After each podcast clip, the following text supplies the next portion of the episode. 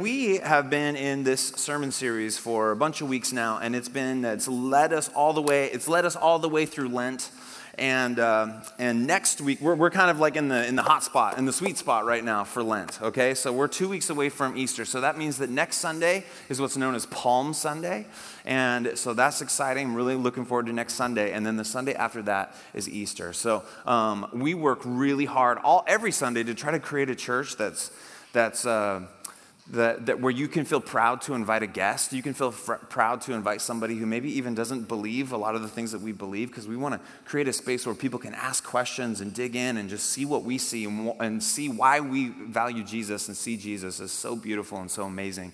Um, so Easter is the perfect time to do that. So perhaps you got friends family in town, but uh, Easter is the perfect time to invite them to Westside. Um, but we're really, really looking forward to it. Also, we're going to be doing baptisms on that Sunday, and so a bunch of people signed up to get baptized, and the, the, the window's not completely closed on getting ba- water baptized on Easter. So if you are feeling like that's a step you're ready to take and want to take, or maybe one of your kids is at an age where you feel like they're ready for that, then please let us know. Talk to us. We'd love to be able to help you take next steps and get water baptized. Um, but uh, Lent is this 40 day period right before uh, Easter, and it's sort of designed to prepare our hearts and get us excited. And Lent is a new thing for me. I grew up in a church. I, I was one of the, I was a church kid. I grew up in church all growing up, but I grew up in, a, in the kind of churches where we didn't do Lent or Advent or any sort of church calendar things. And so Lent is new for me this season, and it's been, uh, it's been challenging. It's been really good. And we've been sort of, as a church, kind of walking through. And what I discovered is that churches all over the world, um, and historically, Christian churches have, have walked through the, on these Sundays and read the very same passages of Scripture together. And so today, the passage of Scripture that's sort of prescribed to us because of this Lent season that we're in, and churches all over the world sort of also looking at this passage of Scripture, comes from the New Testament book of John Matthew, Mark, Luke, John. John, and John is, is an eyewitness account, and he's writing all the different things that he experienced and saw in Jesus' life. And it brings us to chapter 11, and something kind of famous happens in chapter 11. In fact, if you're not even familiar with Bible stuff very much, you've probably heard about this guy named Lazarus that Jesus raises from the dead. We're going to look at that passage of scripture. Now, I realize too, if you're here and it's like this is sort of new and you're you're, pr- you're probably skeptical of the idea that anybody's raising from the dead, you know? Um, and you've heard that we believe that Jesus rose from the dead, but, you know, Lazarus and Jesus raises Lazarus from the dead. What's that all about? You know, I, I believe in science. You know, I can't believe, you know, things like that. And, and, and, you know, listen, we understand. We understand that's, whoa, that's, that's, a, that's a game changer. You know, somebody can rise from the dead.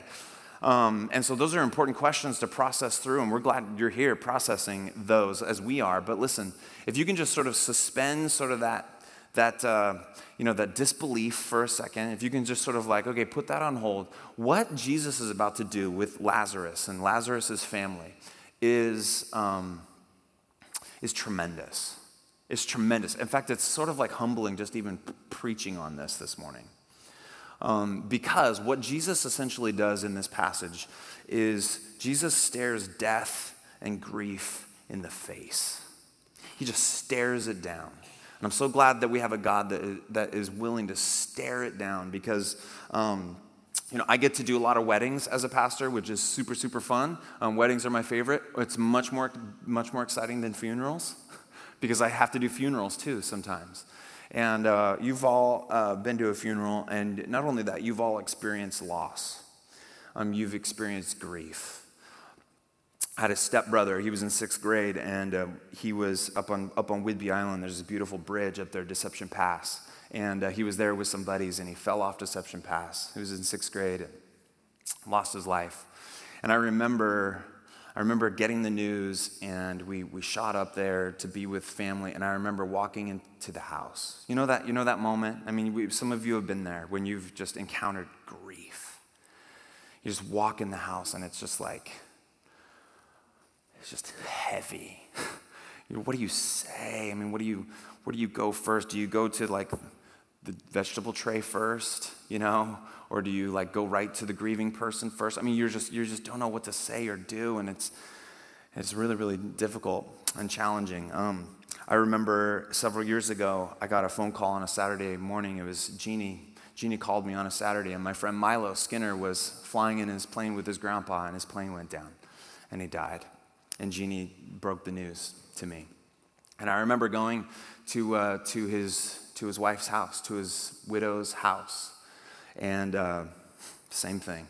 I'm a pastor, like I know, you know, I'm supposedly, and I know what I'm supposed to do with grief, and yet I'm here and I just, you know, what do you, what do you say? You just feel it.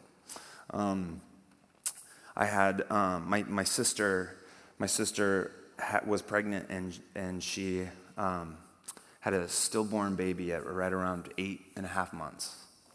And we were there at the hospital. And probably one of the heaviest moments I've ever felt where we literally sort of just took turns like holding holding the baby and saying goodbye. And this passage of scripture right here, Jesus is about to do something tremendous. And Jesus is about to inject deep, deep hope into the middle of all the death that we experience in our lives. Jesus is about to do something that no other religious leader did or, or even claimed to do. Jesus looks and stares death right in the eyes. He says, You're not going to win. You're not going to win. This is what happens. This is Jesus. He's walking around preaching, teaching, and, uh, and he gets word that a good friend of his, Lazarus, is sick and possibly on death's doorstep. And here's, here's how it goes. I'm just going to read it to you. We're going to kind of creepy crawly through it, pull a couple of things out of it. First is this um, John chapter 11, starting in verse 1. A man named Lazarus was sick. He lived in Bethany with his sisters, Mary and Martha. And we've heard about Mary and Martha before. There's a couple other passages about them and their relationship. Uh, this is the Mary who later poured the expensive perfume on the Lord's feet and wiped them with her hair. Her brother Lazarus was sick. So the two sisters sent a message to Jesus telling him, Lord, your dear friend is very sick. What we know already from this story is that these are friends. Okay, these are brothers and sisters, and Jesus is their friend. Um, Lazarus is a guy that Jesus loves. And he, Jesus gets Jesus hears that Lazarus is sick and he's on death's door. Verse 4. But when Jesus heard about it, he said, Lazarus' sickness will not end in death. No, it happened for the glory of God so that the Son of Man will receive glory from this. So although Jesus loved Martha, Mary, and Lazarus, he stayed there, stayed where he was for the next two days. Jesus about, is about to be really late to the party. Jesus is about to be really late. And I know you've experienced in your life, and in my life, you felt like Jesus has been late. You've prayed, you've asked for something to come through, and, and it didn't happen, and you just and you're frustrated. And one of the first places that we go, it's sort of natural for us when we feel like Jesus is late, is to doubt his love for us, is to doubt his care for us. It's like, Jesus, if you really cared, you, if you really loved us, then you wouldn't be late to the party on this. But what we see from the story right away is that, that, that that's not true of Jesus. Jesus, it's not a lack of care or love. Something else is going on here. But Jesus loves Lazarus. He loves these two sisters, and yet, and yet, he's he's late. Um, he's about 18 miles away at this point from where from where Lazarus is. Um, I mapped it out. Trader Joe's is exactly nine miles from where we are, right here. So Jesus is a, a, a Trader Joe's tripping back by, on foot or maybe by donkey, perhaps, I don't know, um, away, from, away from Lazarus. So he's far, but not, you know, but not incredibly far. If he's like serious, he's going to get right there. Here's what happens.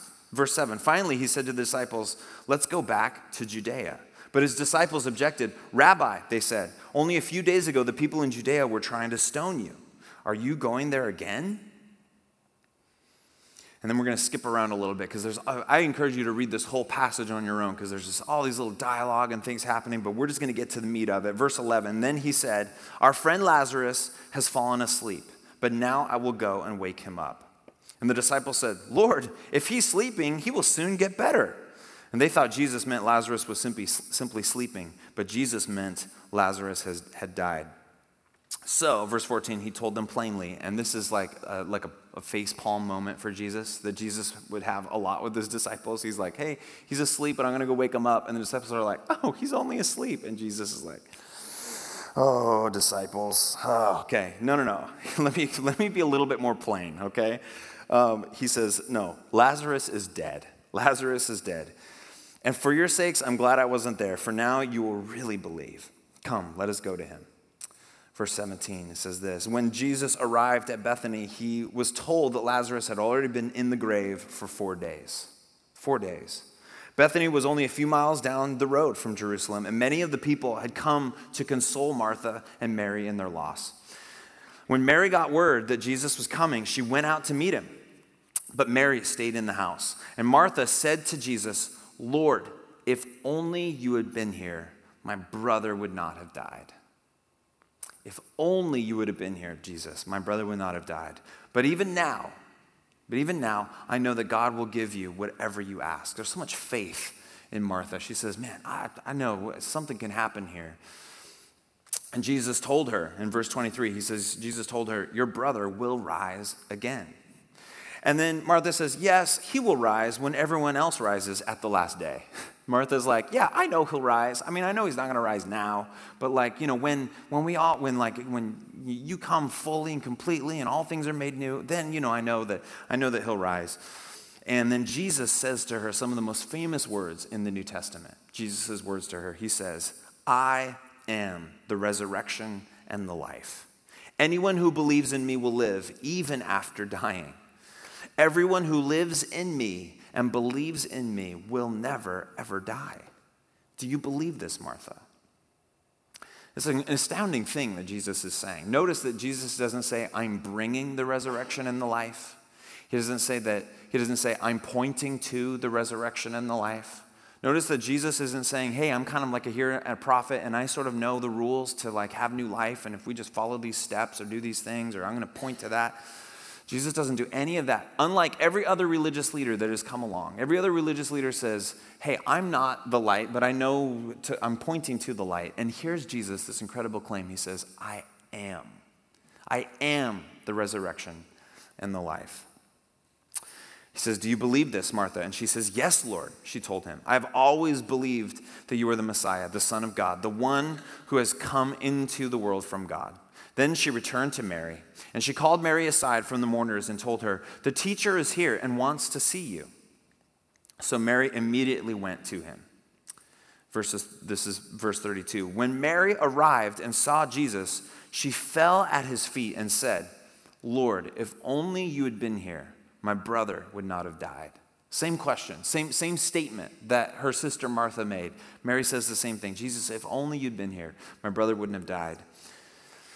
When Jesus saw her weeping and saw the other people wailing with her, a deep anger welled up within him, and he was deeply troubled. Where have you put him? He asked them. And they told him, Come, Lord, come and see. Then Jesus wept. This is John 11 35. It's the shortest verse in the Bible. Can you just say with me, Jesus wept? We just memorized scripture this morning, everybody. There you go. You got it. Jesus wept. You know, you memorized some scripture this morning. Um, it's the shortest verse in the Bible. Verse 36 The people who were standing nearby said, How, See how much he loved him. But some said, This man healed a blind man. Couldn't he have kept Lazarus from dying? So you see, there's, there's different kinds of people there around the tomb. There's people who are like, Oh man, Jesus is here. And there's other people who are skeptical, like, Wait a minute. I mean, if he's the Messiah, then how come? And Verse 38 says, Jesus was still angry as he arrived at the tomb. A cave with a stone rolled across its entrance. Roll the stone aside, Jesus told them. but Martha, um, the dead man's sister, protested, Lord, he has been dead for four days. The smell will be terrible. Now, the, the, the King James Version actually says, He stinketh. You're welcome. All right, there you go.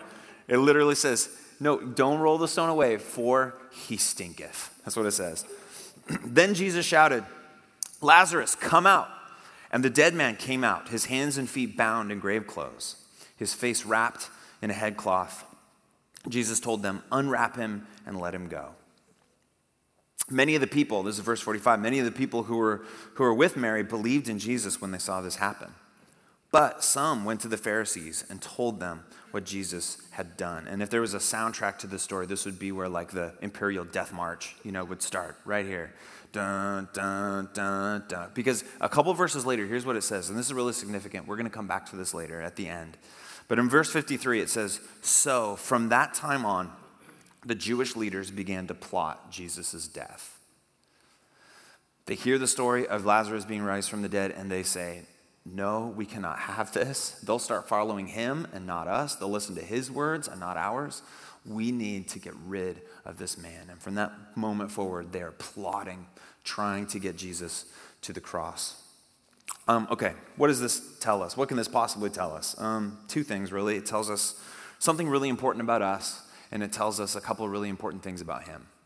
It tells us something important about us, it tells us some really important things about God. Listen, if you're here today and just, you know, you have questions about who God is, this, is one of, this passage is a beautiful place to see some of the reasons why we, f- we think Jesus is amazing, tremendous, incredible, beautiful, lovely Savior of the world. Um, first thing it tells us is it tells us some things about us. Uh, in the snowpocalypse that we had not too long ago by our, our house back here, there's a uh, the skate park that, that's back there. And so, one of our favorite things to do whenever there's ice is we go to the skate park because it becomes like a sweet sledding run, you know, like all around the skate park. And so, we kind of slide down the things.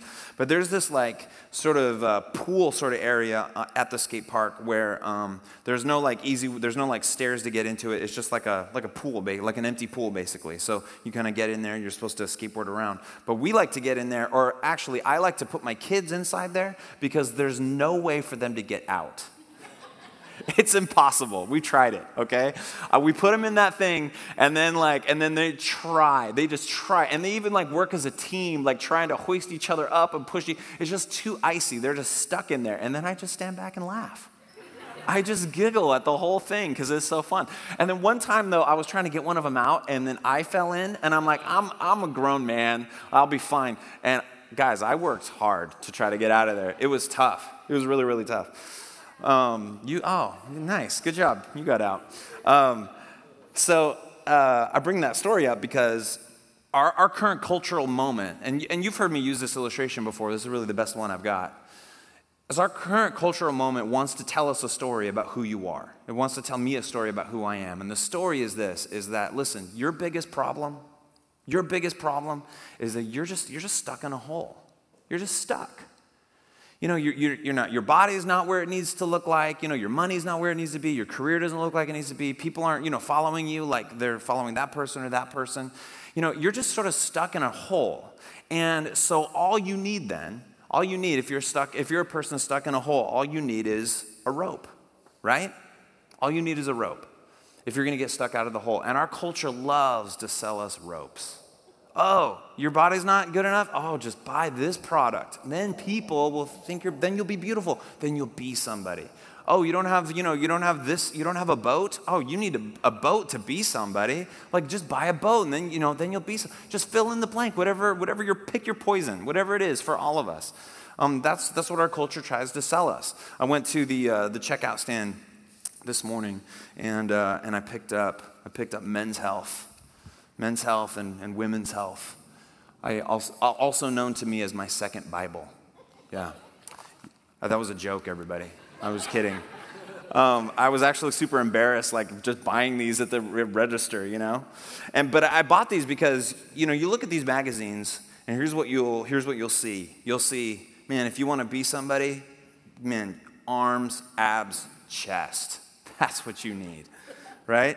Um, here's one article on page 42. Are you gross? Question mark, exclamation point. Presumably, if we go to page 42, here's what we'll discover is I'll discover if I'm gross. And you know what it's going to do? It's going to it's going to show me some things that I need to do so that I'm not gross. And it's going to be just like a bunch of it's going to be a bunch of these, right? Same is true with this magazine, ladies. You're just inundated with it all the time. Are you going to be somebody? Are you going to be important in this world? Well, then here's what you need to be. Here's what you need to look like. Here's what you need to become ropes, ropes, ropes, ropes. Now, the Bible has a word for this. The Bible, call, we, we could call them ropes, but the Bible calls them idols. And they're things that we worship. They're things that we worship to try to get the thing that we need. Because if the story is, is that you and I are just stuck in a hole, then, then really we, we, don't, we don't need a savior. We just need a rope. We just need to buy some products and just, you know, figure it out and then we'll be fine. But the world is not that simple. And the Bible has a different prognosis about what our biggest problem is. The Bible says that you are not in a hole, it's actually way worse. You're in a grave. you're in a coffin, you're in a tomb. No, and what's a, what's a dead guy going to do with a rope? You remember Weekend at Bernie's? Remember that one? I mean, what, what, what's a dead person going to do with a bunch of ropes? Says, no, no, no, you don't need a, need a, you don't need a rope. No, no, no. The Bible says, the Bible gives you prognosis than, than worse than the world is going to tell you. But then, but then Jesus is going to come along and say, but listen, I'm bringing something way better than a rope. I'm bringing resurrection. I'm bringing new life. I'm not just here to give you a rope. See, listen, maybe some of your relationships with God has, has felt really shallow. And maybe one of the reasons is because, because God for you is a rope vendor. And as long as God is a rope vendor for you, you come to Him and pray to Him to give you all the ropes. And when essentially He's not your Savior, it's the things that you're praying for that those are the things that, are, that you think are going to be your Saviors. And listen, if you come to Jesus as your rope vendor, your relationship with him will be, will be shallow. Because Jesus is not in the, in the business of selling ropes. He doesn't do that. Jesus comes and gives us something so much better. He gives us a resurrection. Do you have, do you have ears to hear that this morning? That, you know, that you're not caught in a, in, a, in, a, in a hole. You are caught in a grave and you need a resurrection. That's what this story tells us um, about ourselves. Jesus is encountering this group of people. There's nothing they can do. Lazarus is, Lazarus is dead. He's in the grave. It just seems like all is lost. But Jesus comes and brings a resurrection. And what can we learn about Jesus? Well, a couple things. a couple things we can learn about Jesus. First, Jesus is high and low in exactly the way we need most. Let me explain. Jesus is high and he's low in exactly the way that you and I need most. Um, the, the, often the argument against the idea that God, that the God of the Bible is an actually real thing, that, that when atheists and agnostics argue against whether there's a God or not, or, or at least the, the kind of God that, that Christians say that there is, that we believe that there's a God that's all powerful and he's all good that he's, that he's pure and good and right, and that he's both of those things. The argument goes, the argument goes that, that that can't be possible because if God was all powerful, if he could prevent evil and suffering, but he chooses not to, then that means that he cannot be good. Or perhaps maybe God is good, but he is and he wants to do something about evil and suffering in the world, but he but but he but he can't. And so maybe he's loving and good, but he's not all, but he can't be all powerful. He can't be both at the same time. As one theologian um, said, Lex Luthor from Batman versus Superman, um, he says, if God is all powerful, he cannot be good. And if God is good, he cannot be all powerful. But I just submit to you this look at what Jesus does with this question. Remember when Mary and Martha come to him and they, and she, they say, Jesus, if you would have been here, my brother wouldn't have died. They ask him the same question, and notice that Jesus responds absolutely differently to each of these women. To Martha, he's, he's, to Martha, he's like, he's bold, he's powerful, he's like Lord over the resurrection. He says, I am the resurrection and the life. Lazarus is not going to stay in the grave. I mean, Jesus is just, he's like, he's like the, the king over death. And he says, No, don't you worry. And then with, when, when Mary asks him the same question, what does Jesus do? He weeps. With, with, Mar- with, with Martha, he sort of like, he sort of joins the flow of her heart. And with, and, or sorry, with, with Martha, he like, he sort of like confronts the flow of her heart. She's like, I know he'll get resurrected in the future. He's like, no, no, no, it's going to happen today. But with Mary, he like, he enters into the flow of her heart. She's weeping and grieving. And so she, he just, he just goes there with her.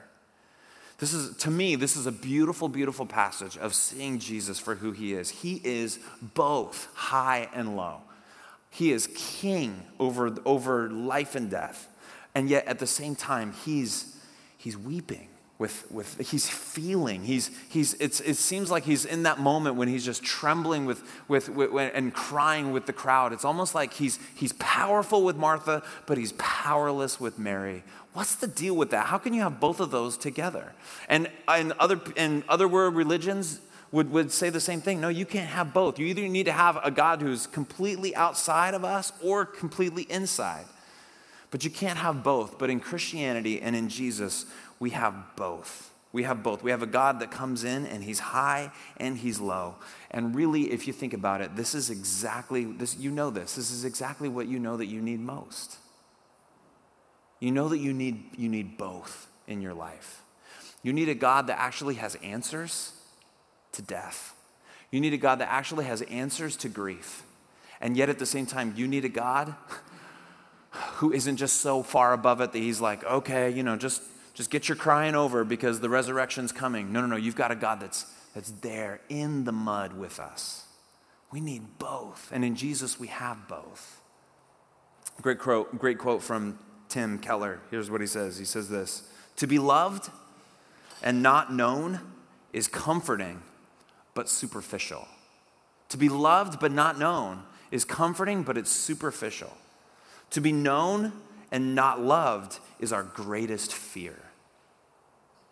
But to be fully known and truly loved is, well, a lot like being loved by God. It's what we need more than anything else. That God knows you, He loves you, He's grieving with you, and yet He still has answers. By the way, this is a great sort of sort of instruction for us about how we get to bring our ministry into the world around us. Because as followers of Jesus, we get to go be ministers wherever, wherever we are. And just like Jesus, that we learn from this passage, it's important that we bring both the ministry of truth and the ministry of tears. Truth and tears. See, if somebody comes to you and you're sort of grieving or you're struggling through something and all they have is truth but no tears, I mean, they might give some good advice, but it's like, ah, but you know, you're not sure if they actually care. But if somebody comes to you and you're grieving and they have all tears, but like, and, and that's comforting, but no, but no answers to it, it's just, then we're just sort of left, sort of steeping in it, then that's, then ultimately that's not helpful either. And what Jesus does for us and what the world needs for us is to be people who are walking around in our lives and we're bringing both of those things. We're bringing truth and we're bringing tears, that we're grieving with others and feeling their pain and pain and coming alongside, but also, but also there's truth, there's hope, there's answers, there's a tra- trajectory to this life. And death doesn't have to have the final say in your story. We need both. And the more you get to know Jesus and the more you walk with him, the more you'll grow in both. Usually, though, this room is filled with people that you might be really good at tears and not very good at truth. And you might be really good at truth, but not very good at tears. But the more you get to know Jesus and the more you're with him, you'll see that those two things will grow in your life. Here's another thing that we see about Jesus is we see that Jesus weeps with you. Jesus weeps with you. Um, let's talk about these tears. Jesus is at a funeral, right? And he brings his tears, and these tears are really strange. I don't know, you got to think about this. I've, I've, been thinking about this. These tears are really strange because Jesus, in this moment, when he's crying in front of Lazarus' tomb and crying with Mary and the whole rest of the people who are grieving, these tears are strange because Jesus has two things that we don't have and that the rest of them didn't have. Jesus had power over death, and Jesus um, had knowledge of what was, gonna, what was about to happen. He had power and he had knowledge about what was about to happen. And so you think, why is Jesus crying? Because you think Jesus would sort of be like, would be like, okay, I know you guys are crying, but you just wait like 15 seconds. Like it's, I'm going to turn this funeral into a feast. Don't you worry. I mean, Jesus kind of has this like hidden, like this inside joke that nobody else knows, right? So why would he cry? It's almost like when I'm at, when I watch Oregon Duck football games, I get so nervous. There's parts that I can't watch. I just have to go to another room because I'm just like, I just so want them to win. I just so want them to do good, and I just like, I know they're going to screw it up, and like, no, I don't want them to screw it up. I've been, I've got PTSD, right, from like you know some games in the past. I'm like, ah. And so, uh, so it was hard for me, you know, to, uh, to, to, to, to watch those games, right? And sometimes I'm with a big group of people and everybody's feeling all the same angst, you know, like, come on. But what if, I mean, picture this. What if I had gone to the future and I knew exactly what was going to happen in that game. They were going to go to overtime, and then and they were going to go to the second overtime, and in second overtime, we were going to score a touchdown. We win the game. Like, what if I just knew that? And so I'm sitting with this group of people, and everybody else is like, no, come on, you know. And I'm just sitting there like, just you wait, guys. Like, I, am you know, like, Brooks, why aren't you upset? Like, how, you know, I'm just, uh, I'm just, you know, I'm just seeing what happens. you know, I just, I know what's going to happen. And so, why is Jesus crying? I'll tell you why he's crying. Jesus is crying because he's perfect. Jesus is crying because he cares. Jesus is crying because even though he knows he's about to turn this funeral into a feast, he is with them in their suffering and their pain. He feels it. Do you know what Jesus is feeling? Jesus is feeling that he knows that even though he's interrupting this funeral, he is grieving and crying over all the funerals that he is not going to interrupt. See, Jesus hasn't interrupted every single, every single funeral. And Jesus is there. He's, he's encountering Lazarus' death, but in a way, he's encountering all death. He's feeling the pain of it. And he's in it. He's, he's feeling it. He's crying. Jesus cries with us because he cares. Listen, Hinduism and Buddhism and naturalism, they won't cry with you. Do you know that Darwin won't cry with you? because that's how the life, how, that's, that's how evolution works is people die and we just move on and we deal with it. See those other faith systems won't cry with you but jesus he will cry with you. Here's another thing. Jesus not only weeps with us but also jesus comes to do battle with our greatest enemy. Jesus comes and does battle with our greatest enemy. Not only does jesus bring tears but also he brings rage do you notice this in the story? This is another fascinating little piece. Jesus brings anger. And a couple different points in the passage, verse 33, it says, When Jesus saw her weeping and saw that the other people were wailing with her, a deep anger welled up with him, and he was deeply troubled. And then in verse 38, it says, Jesus was still angry as he arrived at the tomb. Who's Jesus angry at? Is he angry at the people who are mourning? Is he angry, like, like why are you guys crying, you sissies? Come on, I'm about to I'm about to do some awesome stuff. Is he angry at them? No. I mean, is he angry at, you know, is he is he is he angry at Lazarus for dying? No. I mean, what's Jesus angry at? Jesus in this moment is angry at death. He's not only weeping with the grief that death brings, but he's angry at death itself. And this word, when it says that he was deeply troubled, I mean, this Greek word that they use is this like, it's, it's, it's a word that's used for like, like a guttural cry that usually comes from animals. That Jesus is literally like quaking with rage. He's angry at death. And Jesus is staring death in the face in this moment, just angry, saying, I see the trouble that you cause. I see the pain that you cause. You are not going to win. What is Jesus going to do with this death, and how is he going to win? I got to wrap it up. Listen. How's Jesus going to conquer this death? How is he going to go to battle with this death? Well, we know what he does with Lazarus, right? We know that he says, Lazarus, come out. And Lazarus comes out of the tomb. He turns, a, he turns a funeral into a feast in that moment. That's awesome. But think about this. Remember that Lazarus, Lazarus doesn't stay alive forever. Lazarus dies again. That's kind of a bummer for Lazarus, right? Like just imagine like the second time around, it's like, oh, Jesus, I hope you show up again, or like, oh, I've been through this before. You know, I don't know, like what he was, what it was, what was, what that whole deal was about. But you know, Lazarus was raised again, but but Jesus didn't deal a final death blow to death in that moment. He did it for Lazarus. But the final death blow is, is still to come. What's God going to do with death in our lives, with grief in our lives? Um, well, the passage tells us. It tells us in verse 53, it says, From that time on, the Jewish leaders began to plot Jesus' death. See, Jesus knows that if he's going to come and interrupt this funeral, he is going to start the clock ticking on his own death. You see what's happening here? Jesus knows I'm going to raise Lazarus from the dead, but in doing so, I'm painting this huge target right here and right here, and death is coming for me. Jesus knew that the only way to give Lazarus life was to give himself over to death. And right now, everyone, we're looking over into the, into the mystery of the cross and what Jesus did for us when he died for us. And I don't want to steal next week's thunder because that's what we're going to peer into next week into Jesus on the cross, his payment for us. So we can't, I can't say any more about that, but here's how I'll close. And, uh, and uh, band, why don't you come on up? We're gonna we're gonna respond this morning by taking communion. But as the band's coming up, listen, just listen to me. Um, here's the good news. Here's the good news that Jesus doesn't just offer a consolation prize; he offers a resurrection. He offers a resurrection. That one day death will be consumed.